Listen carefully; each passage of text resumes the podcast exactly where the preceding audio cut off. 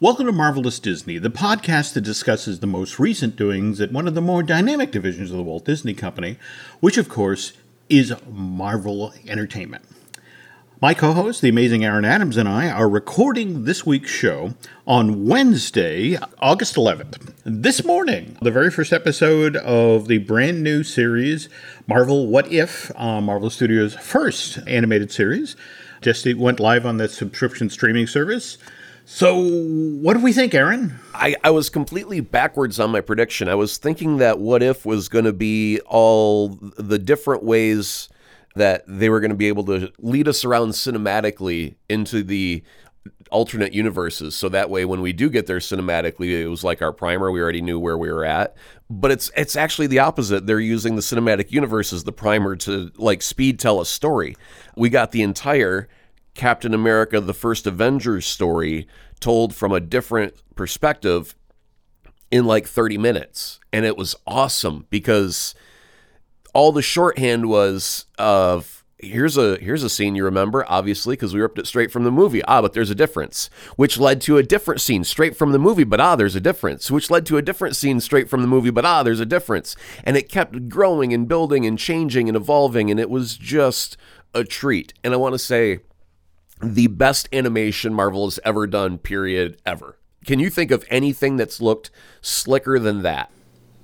Well, you know, the weird thing is, I was somewhat surprised to hear there were a, a number of the reviews from the trades who are not happy with this look that lands somewhere between 2D and 3D. And it's like, what the hell are you talking about? It looks great. Yeah. From the get go. I mean, what about that opening where it just sort of like it gets Marvel by way of Twilight Zone meets the Outer Limits? The energy, the look. I even love their take on the Watcher, where he's there, but he's not there.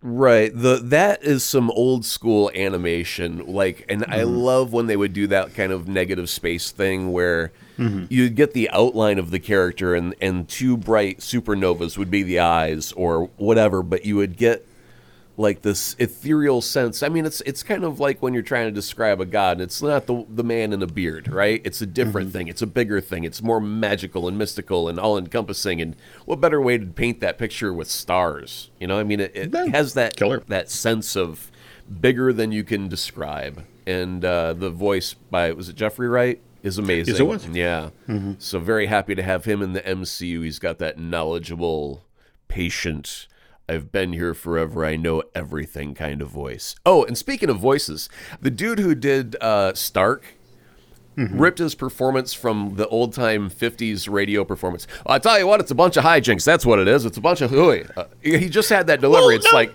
I'm talking kind of fast. Now it's stilted. Now I'm going to go again. That was Dominic Cooper, who, by the way, he's played the young Howard Stark in multiple projects for Marvel Studios. I mean, it's starting with, of course, the two seasons we got of the Peggy Carter limited series. Mm-hmm. But that to me also is what's kind of fascinating about this show is that it was interesting to see who actually did come back to do voice work for this. I mean, obviously Hayley Atwell was back as Peggy Carter, mm-hmm. but we even got Stanley Tucci had like a line, didn't he? Yeah. As uh, Professor Erskine. Sure. Whereas, okay, I get it. Sebastian Stan is in the building anyway because he's you know he's shooting Falcon and the Winter Soldier. But like I said, the fact that they reached out and brought Dominic Cooper back to do young Howard Stark, and then the pylon at the end where it's it's Samuel L. Jackson as Nick Fury, and that's Jeremy Renner for a line as Clint Barton, uh, Hawkeye. You got to remember, Jim, the the rules had changed during the time of COVID. Disney had mm-hmm. been shut down for a while, so they could go, uh, mm-hmm. "Hey, Stanley Tucci, uh, here's the keys to the park for one line." Just one line. That's all you gotta do. Um, and okay. Magic Mountain is all yours, buddy. All yours. Just all do right. one line, right? But the fact that they went all the way, they reached out to Neal McDonough, who played Dum Dum Dugan in, in, the original Captain America: The First Avenger. Again, again, and that came out in theaters in 2011. And the fact that you reach out to that guy and he maybe he's got three lines of dialog mm-hmm. I guess the commitment to let's get this right. This has got to sound right. This has got to look right. And Ross Marquand, the gentleman who voiced Red Skull for this, he's the same gentleman who replaced Hugo Weaving, mm-hmm. but came in and played the Red Skull in Infinity Wars and Endgame. Mm-hmm. But the, again, the one person they didn't get was Chris Evans, which is strange to me because in January of this year, that story bubbled up about how Marvel had reached out to Evans and was asking him to come back and play Captain America in a couple of unnamed projects. And, and supposedly, one of the, the ways they were sort of getting him interested in doing this is they were offering the, him the opportunity to direct. That was January. And Josh Keaton, who voiced the young Steve Rogers, I thought did a great job. But it's just it's it's kind of weird that they got basically the entire band back together, but not Chris Evans. He was jealous. That was the first time he didn't get to hold the shield. He was like, "Ah, Peggy got it." Nah.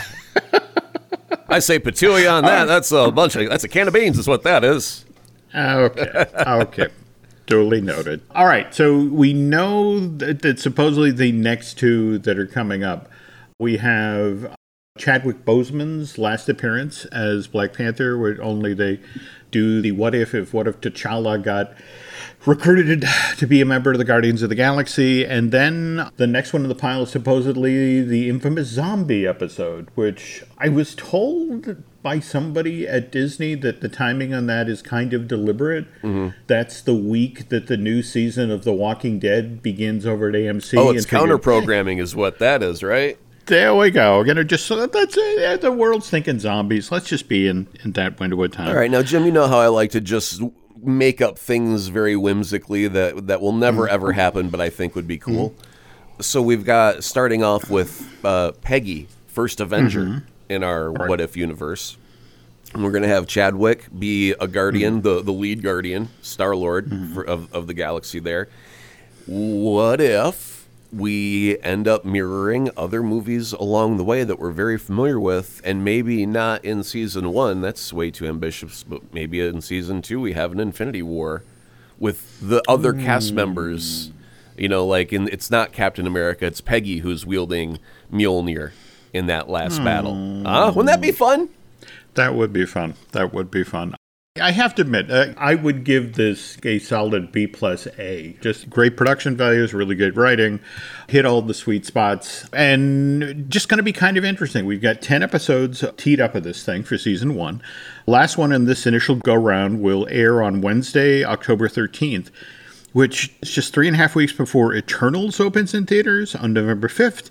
And then just 19 days after that, we get Hawkeye, the next limited series from Disney Plus. Then that begins its sixth episode run and actually ends on December 29th. Mm. And we haven't even talked about Shang-Chi and the, the Legend of the Ten Rings yet, which we're three weeks out from.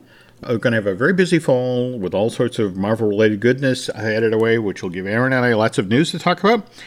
And speaking of news, the news portion of Marvelous Disney is brought to you by Storybook Destinations, trusted travel partner of the Jim Hill Media Podcast Network. For a worry free travel experience, please book online at StorybookDestinations.com.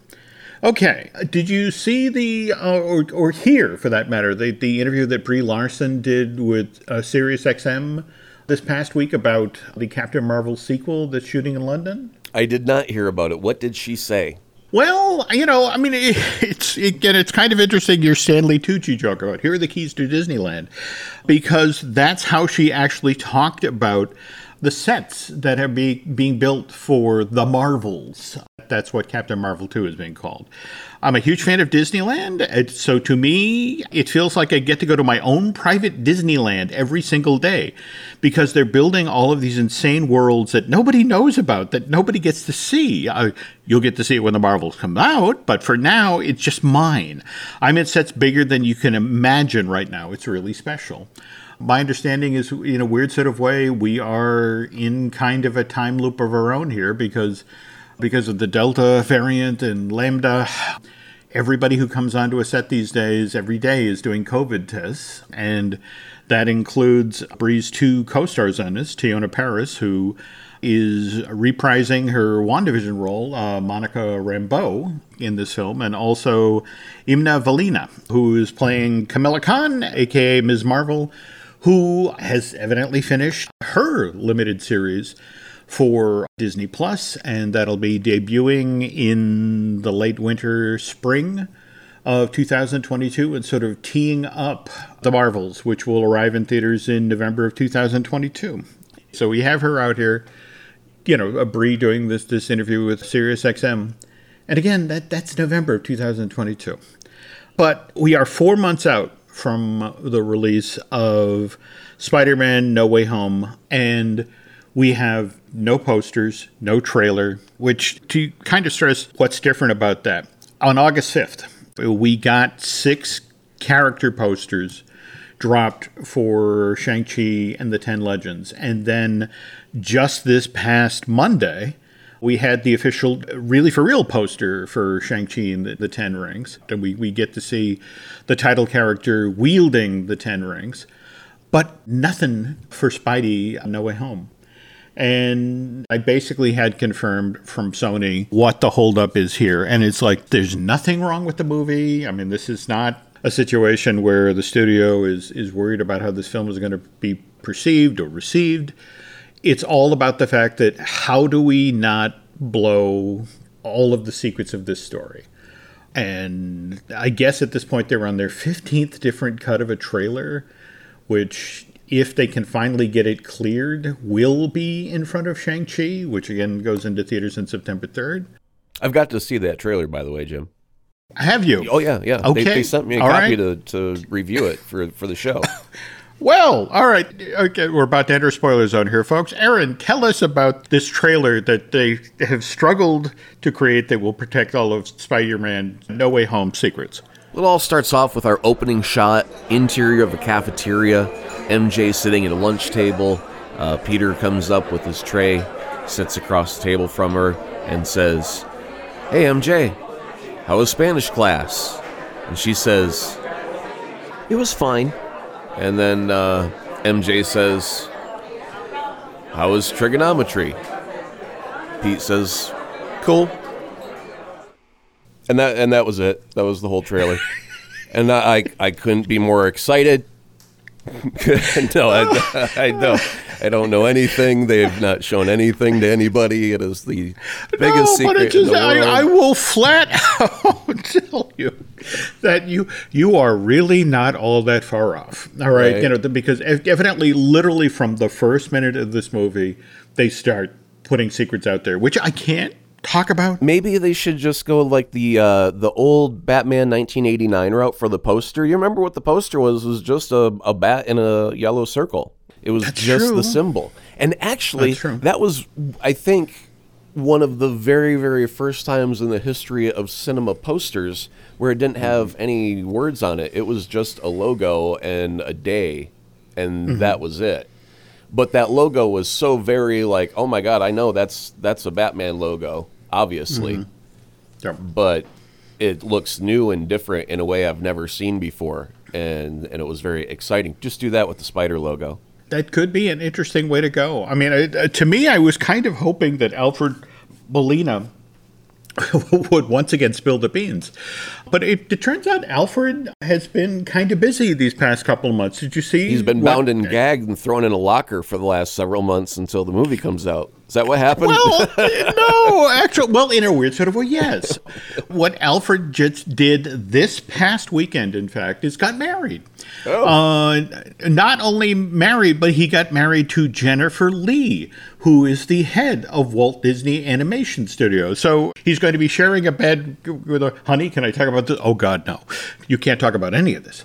But yeah, he's he's now officially a member of the Disney family. In fact, what's kind of really a, a sweet bend on the story is the marriage was officiated by Jonathan Groff, who is a Broadway performer, but also probably best known to Disney fans. He's the, the, the gentleman who voiced Kristoff in the two Frozen movies. But he not only evidently introduced the two of them, Mr. Molina to, to Ms. Lee, but when it came time to we want to get married, would you officiate? And he went out and got his license. So now Jennifer's got him locked up in the closet for the till December seventeenth when the Spider-Man Far From Home or uh, sorry, No Way Home finally comes out. You were mentioning though there's a toy out now that kind of puts an interesting bend on the story.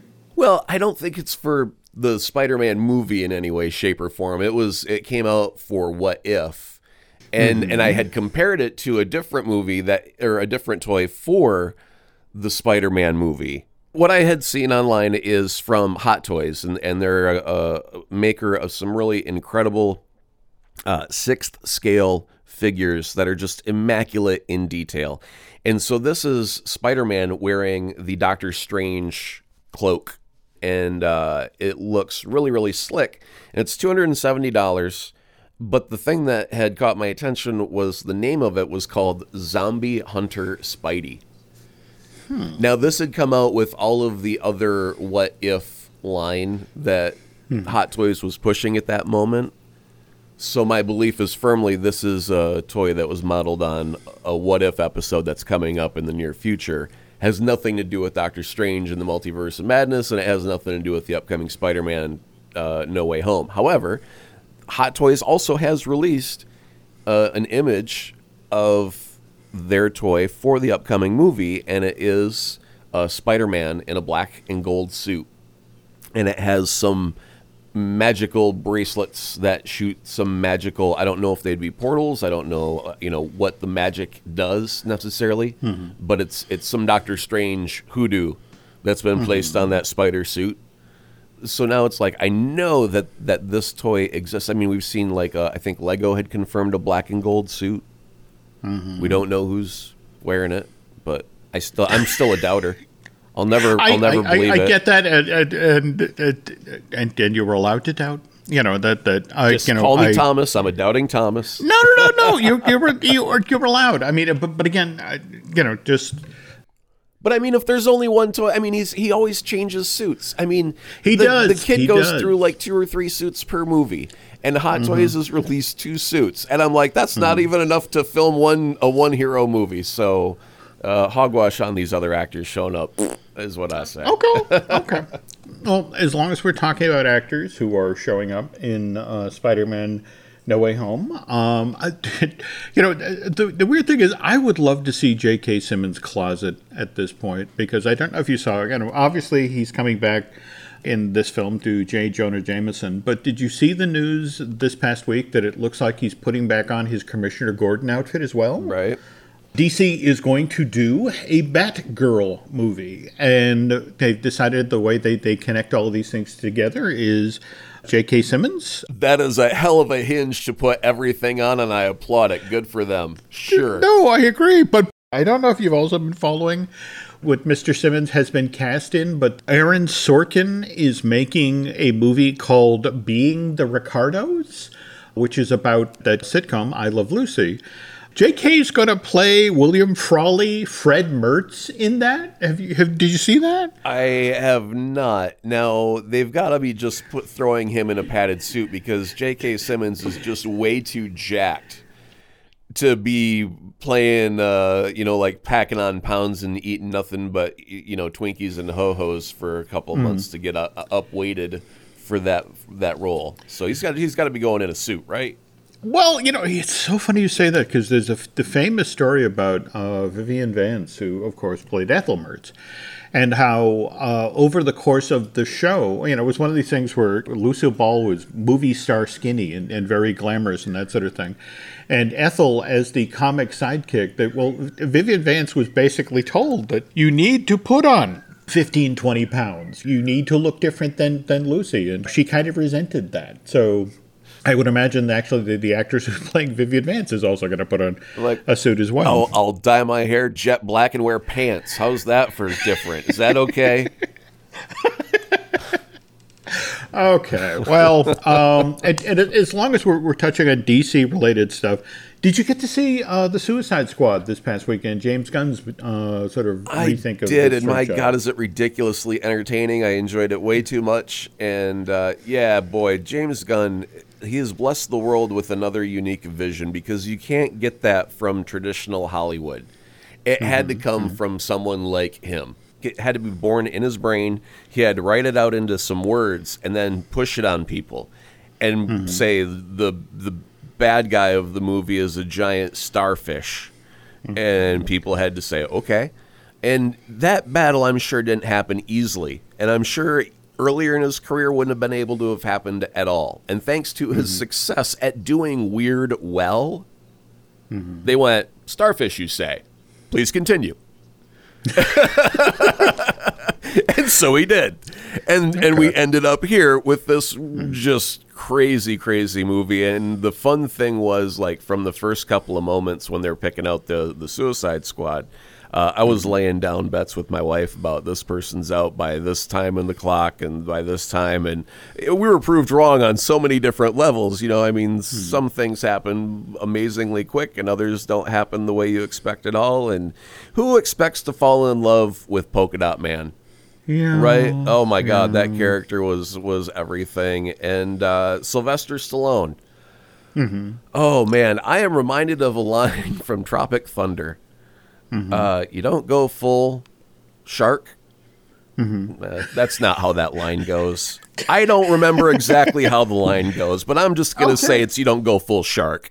And he went full shark, and that was fun. I'm glad he did. It was, fun. It was.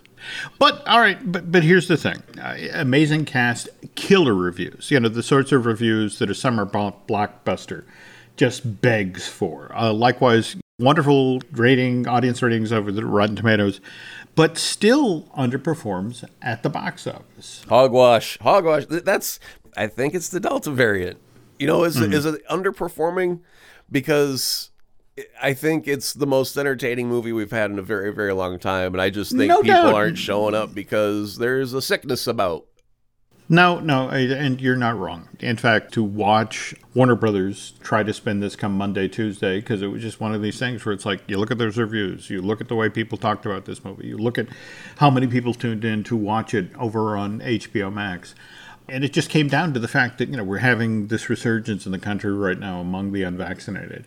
And people just weren't confident about going back to the movie theaters, which I have to tell you kind of terrifies everybody in Hollywood right now. Because the, the thinking was late May, early June, okay, thank God, it's finally over. We can put this in the rearview mirror and we'll we'll start to rebuild. And to have this happen, to have a movie that is this well reviewed and talked up by literally millions of people. But at the same time, it was it was interesting to have there were a number of people who flat out said, "Well, you know, just five years ago, you released Suicide Squad, and so to put a second film out with the exact same title, only you put a the in front of it." May have confused a certain segment of the audience. The fact that didn't this already come out? Didn't I? This is the Will Smith movie, right? I think the people that would have been confused by such a thing were not the target audience to begin with. I- you know what I mean? It's not. like uh, it- Probably it's- not. If you're gonna do uh, Suicide Squad, then you do another one, and Mm-hmm. a lot of people are gonna have that question immediately. Mm-hmm. Like even those of us who had seen the original movie. Mm-hmm. And went, hey, is this a sequel? Is this a reboot? What is going on here? And Mm-hmm. James Gunn pretty much the entire time went, nah, don't even worry about it. It's its own thing Pretty much. and and pretty washed much, his hands you know. of having to make any connections. However, within Mm-hmm. the movie, you have like Harley and Boomerang have like an Mm-hmm. established relationship, you know, where she's got a nickname for him, oh Boomer, you know, and and Mm-hmm. like uh, Flag, like she's down with Flag because they've hung out before, and so Mm-hmm. it's like it still could be canon if you really wanted it to be canon, I guess, but it doesn't have to be.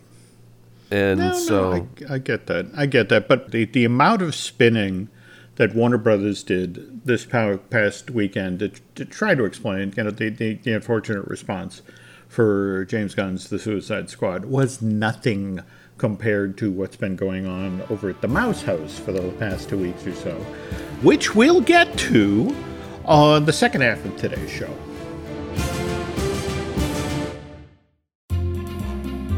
as Aaron will often point out, you know, the thing is, we typically record on Tuesday, Wednesday. The show doesn't go up on Friday, and God help us if big news breaks, you know, say Wednesday, Thursday, or Friday.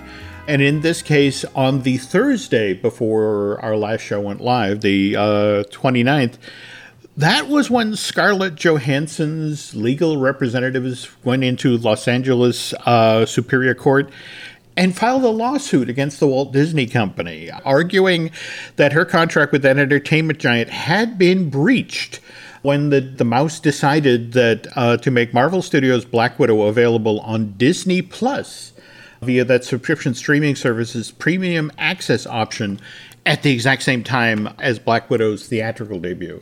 A lot of stuff that is normally kept behind very well locked doors in modern Hollywood was suddenly way out. Was made public, was way out in the open. For example, the contract that Scarlett Johansson originally signed with Marvel Studios are the head of the start of shooting Black Widow back in 2019 guaranteed that this Cate Shortland movie would have an exclusive theatrical release prior to becoming available on pay TV or to be purchased as a Blu ray much of the salary that Scarlett Johansson was supposed to have received for playing Natasha Romanoff in Marvel's Black Widow movie was supposed to have keyed off of how well this Cate Shortland film did at the global box Oh, damn. She tried to pull a Tony Stark.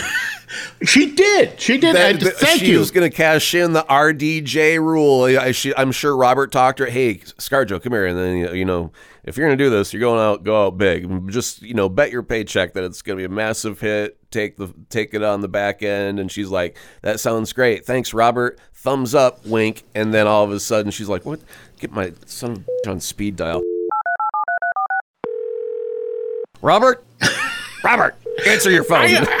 I I am so glad you remember that because yes, that is in fact the Robert Downey Jr. deal. You know, the notion was he had been paid up front, and he had the option when it came time to you know renewing the contract to do Endgame and Infinity Wars and the first Spidey with Tobey Maguire, which not far from home, not No Way Home, homeschooled. What did we call that one? uh, homecoming. Homecoming. There we go. All right. And it was with Tom So- Holland, not Tobey Maguire. Okay, so it's a, I- again, I got to switch to a better, a stronger grade of coffee in the morning. That's all there is to it. What is especially interesting uh, in this lawsuit is that Scarlett Johansson's representatives go out of their way to stress that she has no beef with Marvel Studios, but rather it has been, and I'm quoting directly now from the, the legal briefing Disney intentionally induced Marvel's breach of the agreement without justification in order to prevent Miss Johansson from realizing the full benefit of her bargain with Marvel. So, this very embarrassing, very public thing happens. And everybody in the business now, all they can talk about is how Disney responded. And they came back with such venom.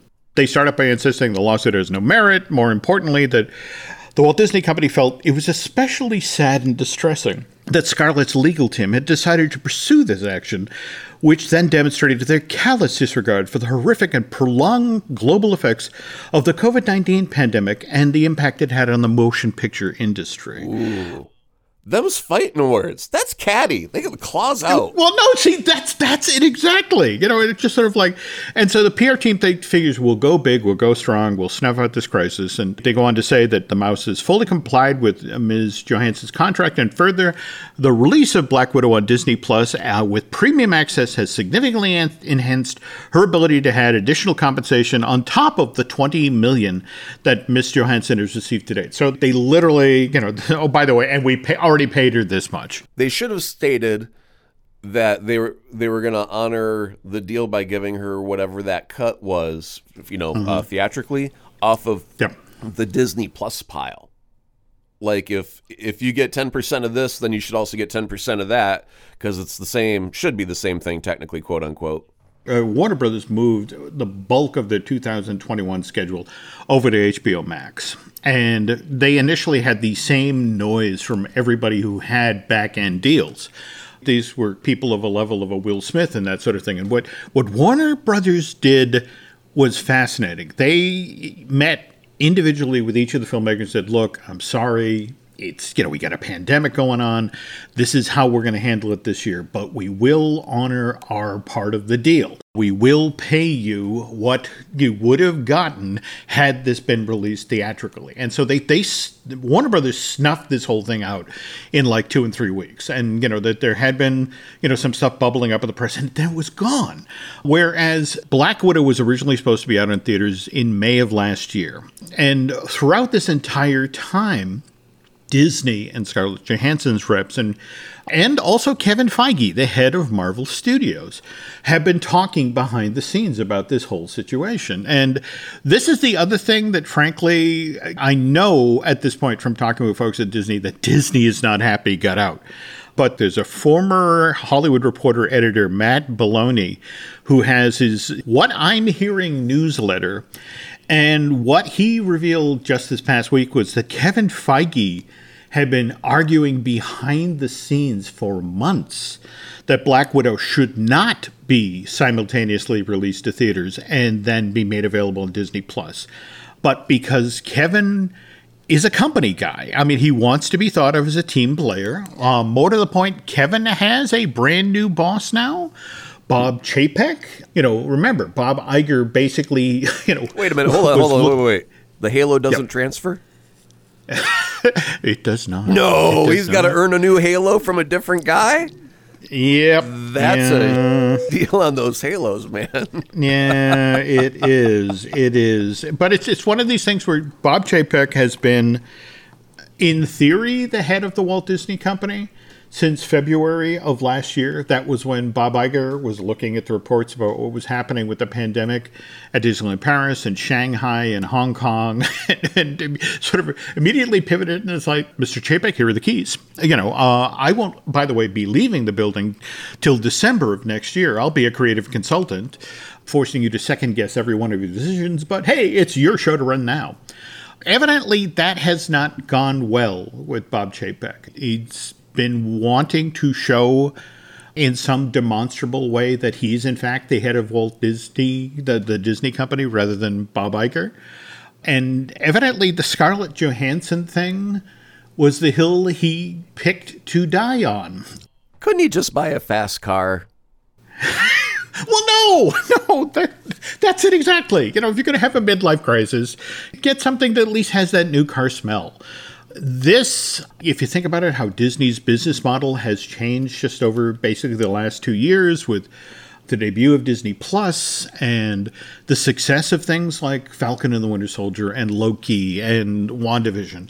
And just the notion of, okay, so we don't have to have these giant Robert Downey Jr. deals we should be transitioning to this new world. And you know, the weird part of it is, there's a lot of people in Hollywood who agree in principle with what Bob Chapek decided to do. That the world had changed, and Scarlett Johansson, I know, had been promised, you know, Robert Downey Jr. money, but this movie didn't go out really into theaters the way it should have, and that's nobody's fault because there was a pandemic. So she gets to eat the financial consequences of their actions. Got it. Yeah, that's exactly yeah. not the thing that they should have done. I mean obviously the game plan changed, but the ink in the deal did not change on the paper, right? It d- didn't. But but if you want to change the rules, then you write a mm-hmm. new contract for the next sucker in line to that wants to sign up for the game. But you can't change it on the person who's already signed that deal. Okay, go ahead. Go ahead. You, you got something. No, no, no, no, no, no. You, you, you see exactly what's going on here. Which would now let me introduce you to the other pieces that have just come on the chessboard. Okay. Let's talk to Emma Stone, who is the star of Disney's Cruella, which came out earlier this year and faced down kind of the same exact situation that Black Widow did. That you know that they were looking to release it during a pandemic, and so they they made the split decision of some theatrical, but mostly Disney Plus, and then just this past week, we have Emily Blunt and Dwayne Johnson in The Jungle Cruise, which did the exact same thing. You know, made itself available in theaters. Plus, uh, if you're willing to pay that twenty nine ninety nine fee, you could get via premium access on Disney Plus. What's supposedly now terrifying Bob Chapek is that if the story is true, Scarlett Johansson's legal representatives have reached out to both Emma Stone and Emily Blunt because they signed basically the same exact contract. You know, the notion that we'll pay you this much up front, but in turn, when this film gets its exclusive theatrical release on a global basis, you will get a certain percentage of, you know, the, the, the box office receipts. You know, if they want to really put the fear of God into Bob Chapek, they should have called The Rock. Like, uh, can you smell something? I believe someone started cooking. Oh, who's who's cooking? Is that the Rock that's cooking? I smell what he's cooking. He's about to open a can of whoop on your candy. right? And then let him come in and just do some some fancy trash talk like he was back in the ring. And Bob Chapek starts spitting out coins like he was a slot machine that just hit payday. Well, now speaking of, of paydays, you have to understand with all three of these women, Disney had already started setting up their next films with them at the studio. I mean, for example, Emma Stone, based on how well Cruella was received, they're already teeing up a, a Cruella, Cruella sequel. Mm. The Jungle Cruise, they have been talking all the way up to the release of the film about how they hope this is the next Pirates of the Caribbean, the next franchise for the studio. And to add insult to injury, a week before this lawsuit gets filed, it's announced that Scarlett Johansson will not only produce but also be starring in a movie version of Tower of Terror for Walt Disney Pictures. So again, Bob Chapek has picked a fight with three women who had already agreed to do Disney, business with Disney further on down the line. So not only was it a stupid fight, which, as you pointed out, it's like you signed a contract. You have to honor the contract. But to do this with people who had already agreed to do future work for your studio? Yeah, now puts all that future work in jeopardy in some way because if they pull out, then you got to find new people. And if sometimes, if one person drops out over like moral obligation, some people will side with them and go, yeah, I'm out too. And then you got to mm-hmm. replace more people. And then it, sometimes the whole house of cards comes mm. falling down and you just go, ah, we didn't like that game anyway. That was a bunch mm. of fooey. And th- this is the thing Bob Chapek really doesn't take over as head of the Walt Disney Company till Bob Iger is out the door in December. And just what's been interesting is to watch in the trades the effect of various ideas floated that maybe, you know, Bob Chapek's a guy who, you know, came out of consumer products and really hasn't dealt with talent before, or at least at this level. And so, is he really should be the guy who's in charge of the Walt Disney Company?